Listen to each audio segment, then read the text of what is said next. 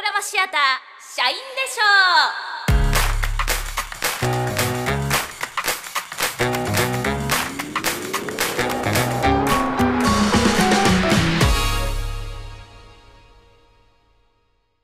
う。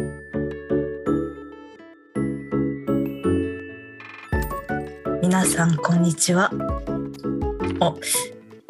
来ちゃったんですね。裏側ちゃんと本編聞いてきました？やっぱり聞いてない。いいんですよ。聞いてから聞いても聞かないで聞いてもあなた次第ですよ。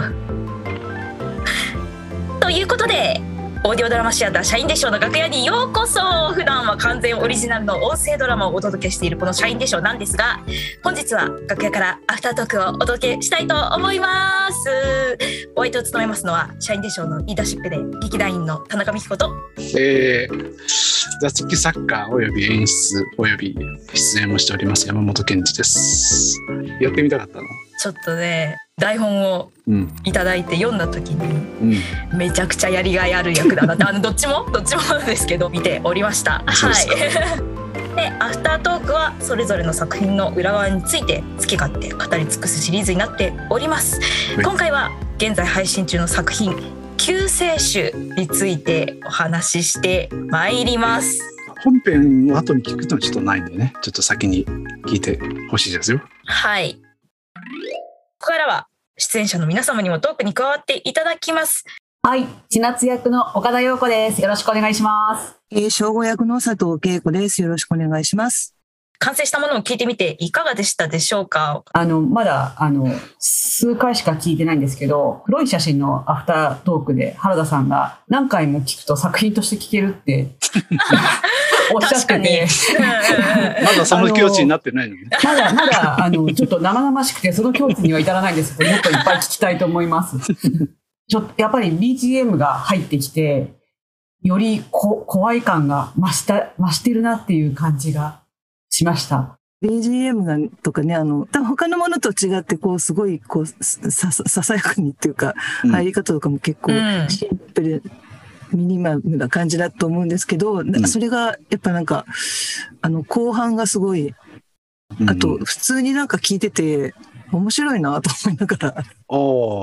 客観的に聞けますか？細かく反省もしつつ、でもやっぱり面白いなこれって思いながら聞きました。ちなみにお二人は、ちょっと若干収録自体はお久しぶりだ。1回ずつかな？そうですね。1回だけです。1年ぶりぐらい。セリフの分量は前に比べたら10倍ぐらい増えてる。確かに。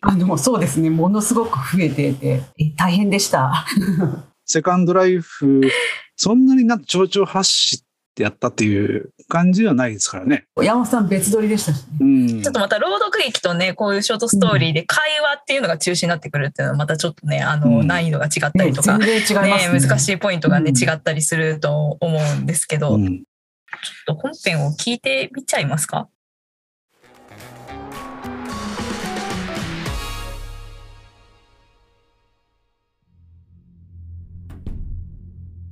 部屋に入るとその少年は全体で通して3テイク撮ったんですけど、そうですね。お二人ともだんだんやっぱり123だんだん慣れてきてるんですけど、でも結局意外と1から3まで混ざってるので3が多いかな、テイク。よろしくお願いします。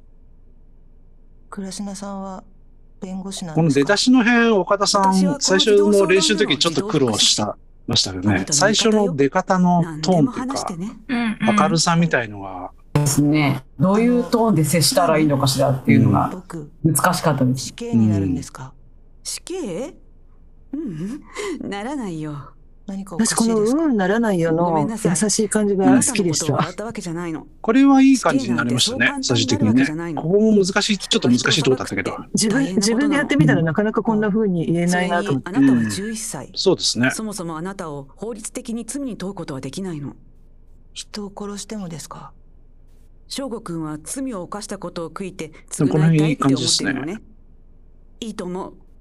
でも気持ちの話と法律の話は別。なんていうの、浅さがいいなと思った。あーでも分かります。すごい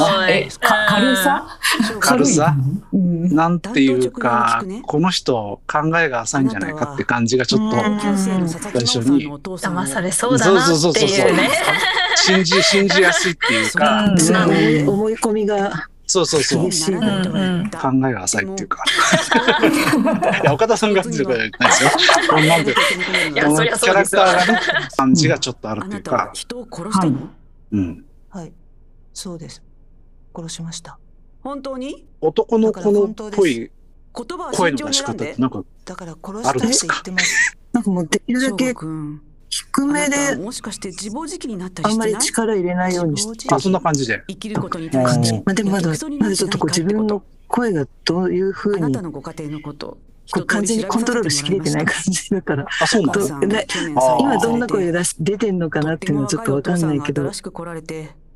大変だったね。大変だったねもいいですよね。この要は正義感ぶってる感じ。正義感ぶってる。浅いけど。いや僕こういう人嫌いなんですよ。ね、こういう。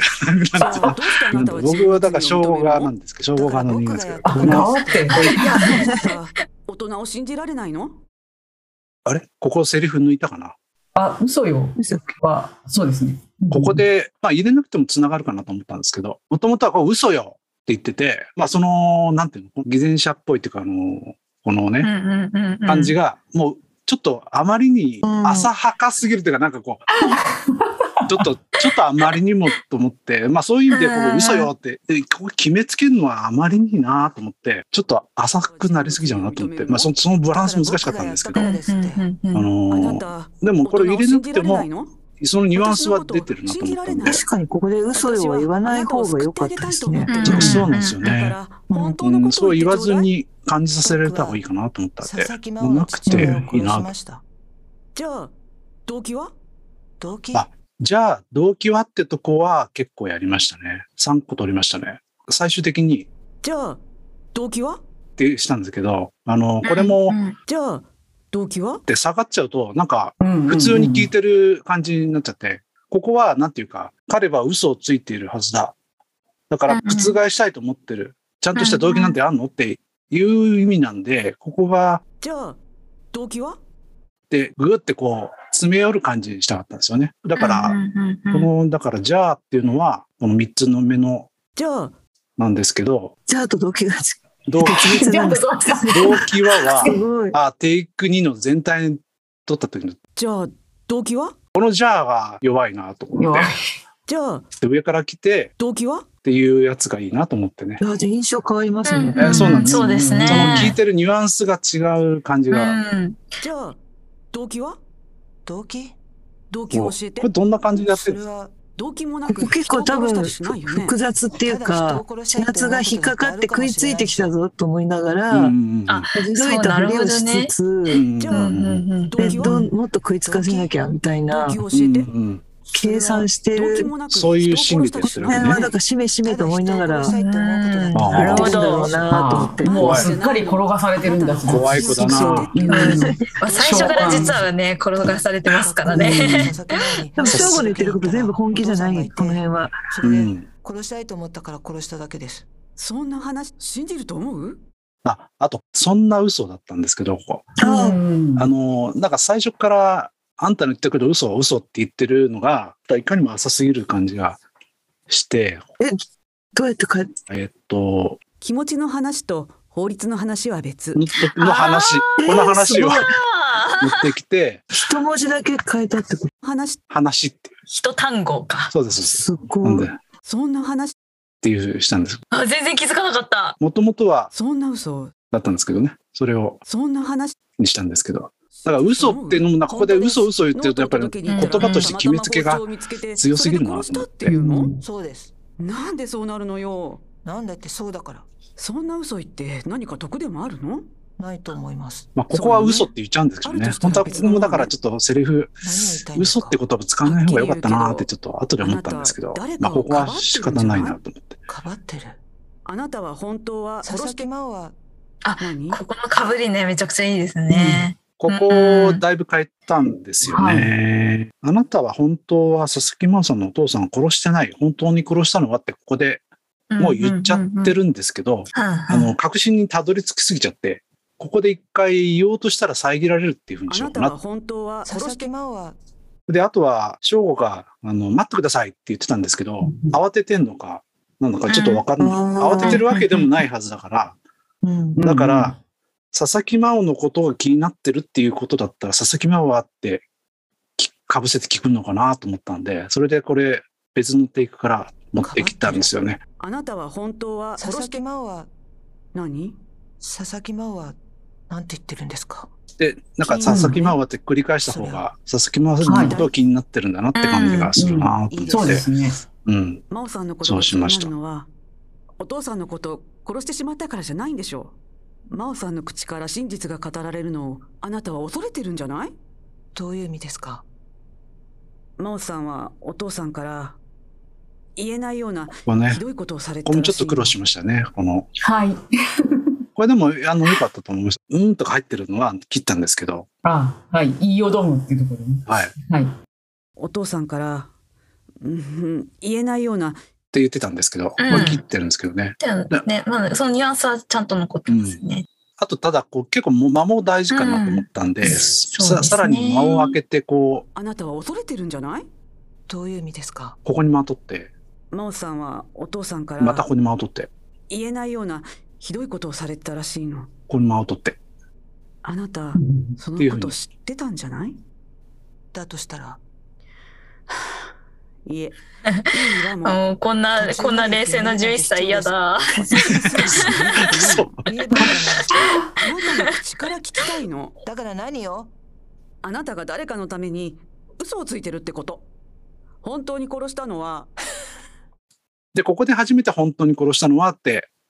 あなたじゃなくて真央さんじゃないのみたいに言おうとしてるっていうふうに付け足した。本当に、なるほど、ここに戻ってきたんだ。それでこの「殺したのは」って言いかけたのを笑いが止めるっていうのがちょっと怖さがあっていいなと思って、いろんな複合的に考えてこういう感じにねした。旦那さんいます？いるけど喧嘩とかならないですか？お前はこの辺で音楽入れたんですけどね、ちょっとサイコっぽい怖い生意気なこと言わないで。子供のくせにってそういうとこですよ。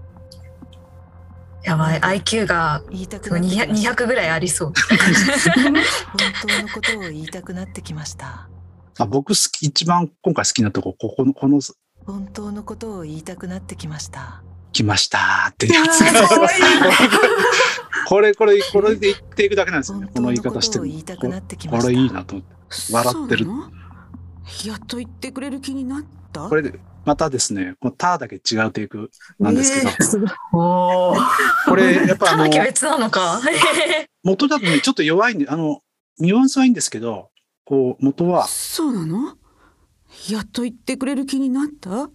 ターがターってちょっとなんだろう、自信ないのかなんかよくわからない感じになっちゃって、でそうなの？やっと言ってくれる気になった？タを別に持ってきたんですけど、しかもちょっと間を空けてちょっとこの一瞬瞬順があるってしたんですけどね。分かった、私嬉しいよ。はっきり言うけど私あなたの無実を信じてるの。僕は殺したんです、本当に。ただし殺した？ただしついでにすみません、和田さんの継ぎはぎのばっかり話ばっかりして、殺したもですね、実は殺した殺しは良かったんですけど、タがびっくり仰天してる感じが弱くて。殺した？タ？これだけ持ってきたんです。すごい技術。殺した？このタの殺しは割と最初から高すぎて、だから前半は低く始まって、タだけこう殺した？ポンと上がる感じ。なるほど。殺した？ただしたまたまじゃないです。どういうこと？佐々木真央が父親から小さい頃からひどいことされてたなんて裏サイトで噂回ってたから、この辺何もカットしないですね。これ全然。でも誰も何もしなかった。まんま。だから殺した。なんであなたが殺さなきゃいけないの？もちろん佐々木真央を手に入れたかったからですよ。手に入れる？手に入れるめちゃくちゃありましたよね。手に入れるめっちゃやりましたね。終わんないかと思います。で手に入れる？手に入れる？手に入れる？手に入れる？手に入れる？手に入れる？手に入れる？これが一番最後のテイクなんですけど、でもこれって違うでしょ？今入ってるの。うん、これ違いますね。現場ではこれまあ一番いいかなと思ったんですけど、ちょっとやっぱ驚きが足んなくてすみませんね、なんか手には最後のテイクなんですけどいがその2つ前のテイクでれるはこのずっと前のここです。手に入れる これのれるをつけたんですけど、でもこの手に入れるだ頭全部使うとなんかすっとんきょうすぎるですよね。手に入れるなんで、うん、出だしは高く入らずに最後だけキュンと上がるようにしたいなと思って、うん、手に入れる。なるほど、すごい、うん、5文字しかないのに、なんか一文字一文字の大事さが大切さが分かります。これはだから別にね、僕ら素人なので本当プロだったらもっとこう細かくコントロールすると思うんですけど、まあ、岡田さんに例えば現場でここもう半音上げてみたいに言うっていう言い方もあったかもしれないけど、それって多分こうテクニック的な言い方なん で、そこはでも気持ちでやってほしかったんで、もうちょっと上げてとか下げてっていうふうに言えば多分これ取れたとは思うんですけど、それだと気持ちにならないと思ったんで、結局この音程なんですけどね、この気持ち出るのは手に入れるなんか難しいなっていう結論でした。難しいですよね。なんかですよね。いろんな解釈の仕方があるから。岡田さんあの時にいっぱい引き出しができたから、次がそこからいろいろ出していけるから。これはもちろん中でも編集の中での全体のバランスっていうのもあって、僕はこういう感じにしたいなと思ってこうしたんです。でもこれがもうちょっとテンション低いと。なんかこんなにこの驚愕感が、これ最後のね、手に入れるこれを例えばまんまつなぐと、もちろん佐々木真央を手に入れたかったからですよ。手に入れるちょっと足んないんですよね、ルーがね、なんか驚愕感が、なので、もちろん佐々木真央を手に入れたかったからですよ。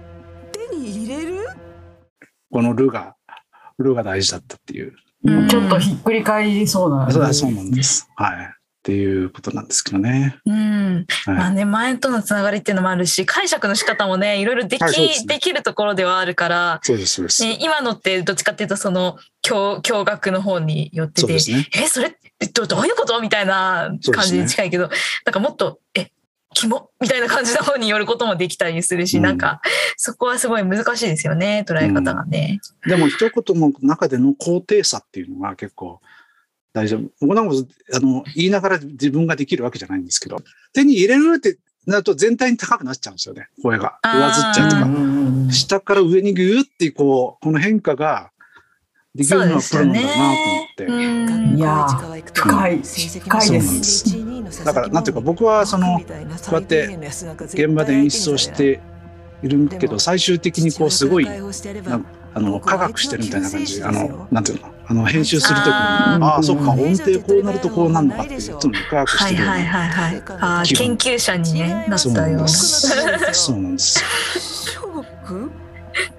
ちなみにこの翔吾くんもちょっと間開けました、これ。翔吾くん？これも演技でできるとこかもしれないんですけど、元はしょうごくんだったんですよね。なんでなんだろう、さらっと言っちゃってしょうごくん、そうそう、僕が人殺しになってうちの親マスコミからボコボコにされるでしょう。いい君、めっちゃ叩かれたらいいんです。あいつらなんてどうなってもいい。でも自暴自棄とかじゃないんですよ。だって僕には佐々木真央がいるんだからね。そうでしょう。嘘だよね、翔吾くん。これはいいですよ、岡田さん。信じなくてもいいですよ。暮らしのさん次第ですよ。怖いな。怖いな。はい。怖い。私は笑っている翔吾くんの目を見てゾッとした。笑い続けてた。ビー玉のようにする。これ笑いに他のテイクからも使える。こう持ってきて後ろにこうかぶるようにねしたんですけど。ぽっかりと開いた穴だった。その奥にあるのが希望なのか絶望なのか。素にしてちょっと。私にはそうそこが怖いですね。無音になるっていうね。印象深くなるかなと思って。このナレーションは本当にね岡田さんのなんかとってもいい。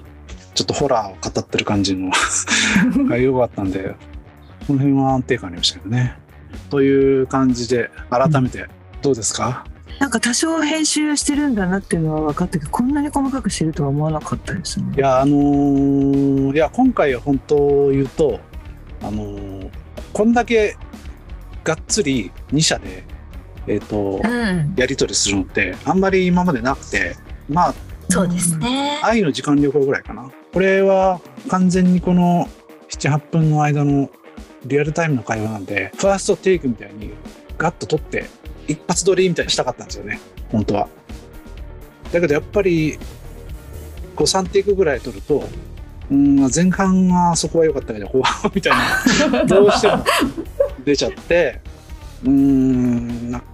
まあこれはやっぱりそうなの。これがやっぱまあプロじゃないのでこれはしょうがないかなと思うんですけど、まあ、これをだからもっと稽古してめちゃくちゃこうやり込んでやれば本当のベストなワンテイクが取れるのかもしれないんですけど、まあ、そこまでね。すごいこれパズルみたいっていうか、はい、一個一個がちゃんと噛み合わないと、そうですね、噛み合って展開していくもので、さらに何行かあるセリフだとやっぱり特に「千夏」とかね、多いけど一言一言がなんか載せなきゃいけない気持ちがこう違ってくるから、すごい大変だなと思って、まあでもだからベースの部分は大体できるけど、ここにもうちょっとこうニュアンスないかなってこう一回そのテイク3で一回聞くんですよ。そしたらここは足んないあそこは足んないってなっていくと、あっちこっちからかき集めていく。なっちゃって結果こんなことになっちゃうっていうことになっちゃったんですけどね。そのいろいろいいところを取ってきた結果、すごい面白い作品になったと思います。私これすごい好きなんですよね。まあそれも2人のいいパーツが、いいパーツって言っちゃダメだけどいいパーツをいただいたからなんですけどいや改めてやっぱり難しいですね、声のお仕事って思いました。今このいろいろとパズルにしていただいたのも見ていると、一音一音が大事だなと。いやそうですね。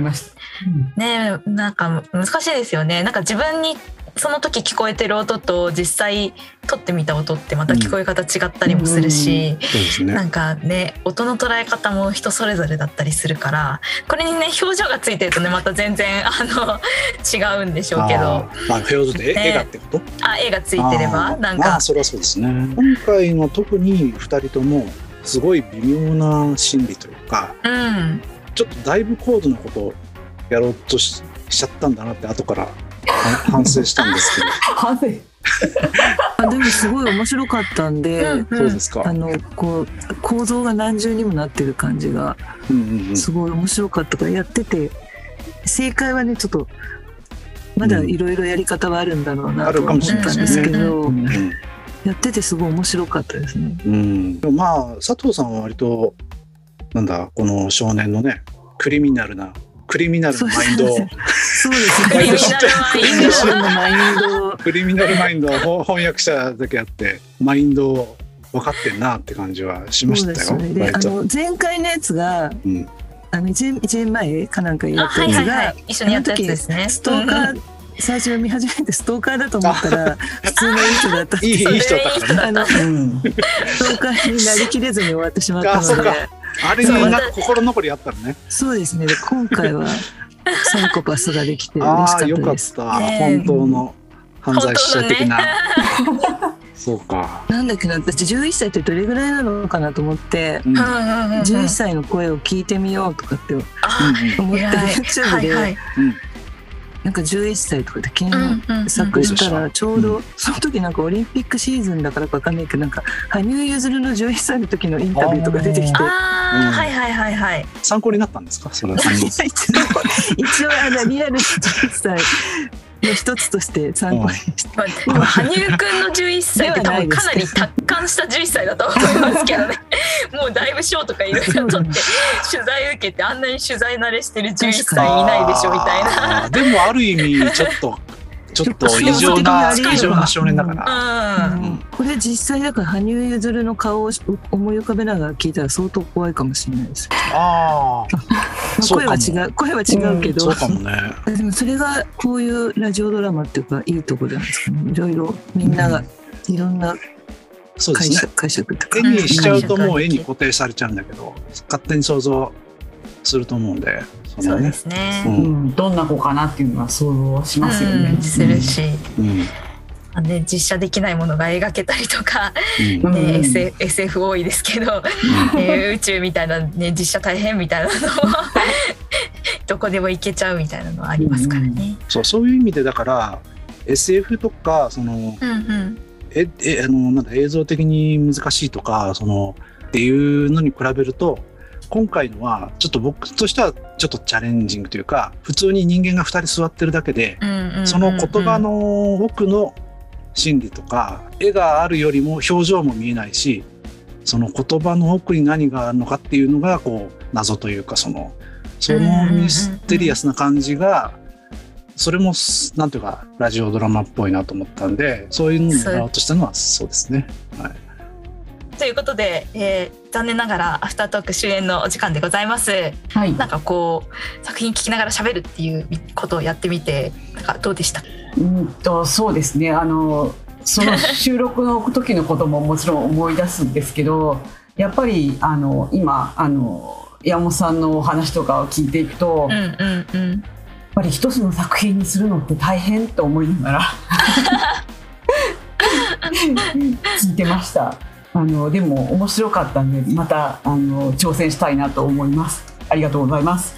はい、そうや山辺さんのあそこまでちゃんと考えていらっしゃるんだなっていうのはすごくよくできた本だなと思ってたんですけど、ありがとうございます。一文字一文字っていうところまででその後の終わってからこう調整したりみたいなとこもやっていただいて、うん、でそうするとやっぱりね、こっちもやっぱ次やるときは一文字一文字きちんとやらないといけないんだなって、すごく思いました佐藤さんそう言ってくれたけどやっぱり脚本のあらというか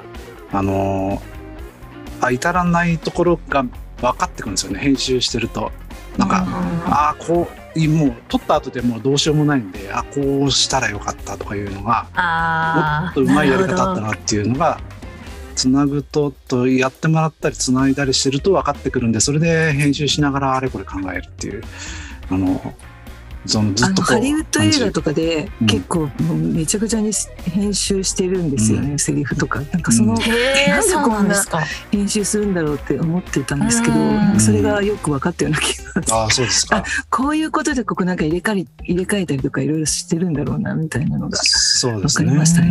うんうん、すごい苦労があるんだなって改めて思います。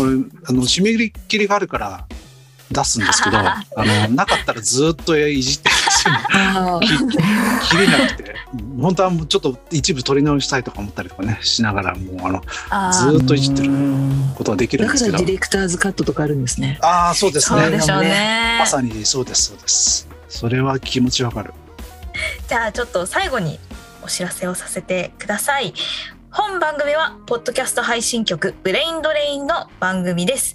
今までノートをブレインドレインのアカウントでずっとやっていたんですが、実は、社員でしょう独立アカウントができましたということでノートをそちらの方もねフォローしていただきたいなと思っておりますので、社員でしょうちょっと探してみてください。またツイッターとインスタグラムもやっておりますのでぜひそちらもフォローしてください。私がほぼワンオペで頑張っておりますのでぜひ絡んでいただきたいなと思っております。よろしくお願いします。はい、それではまた次の公演でお会いしましょう。さようなら。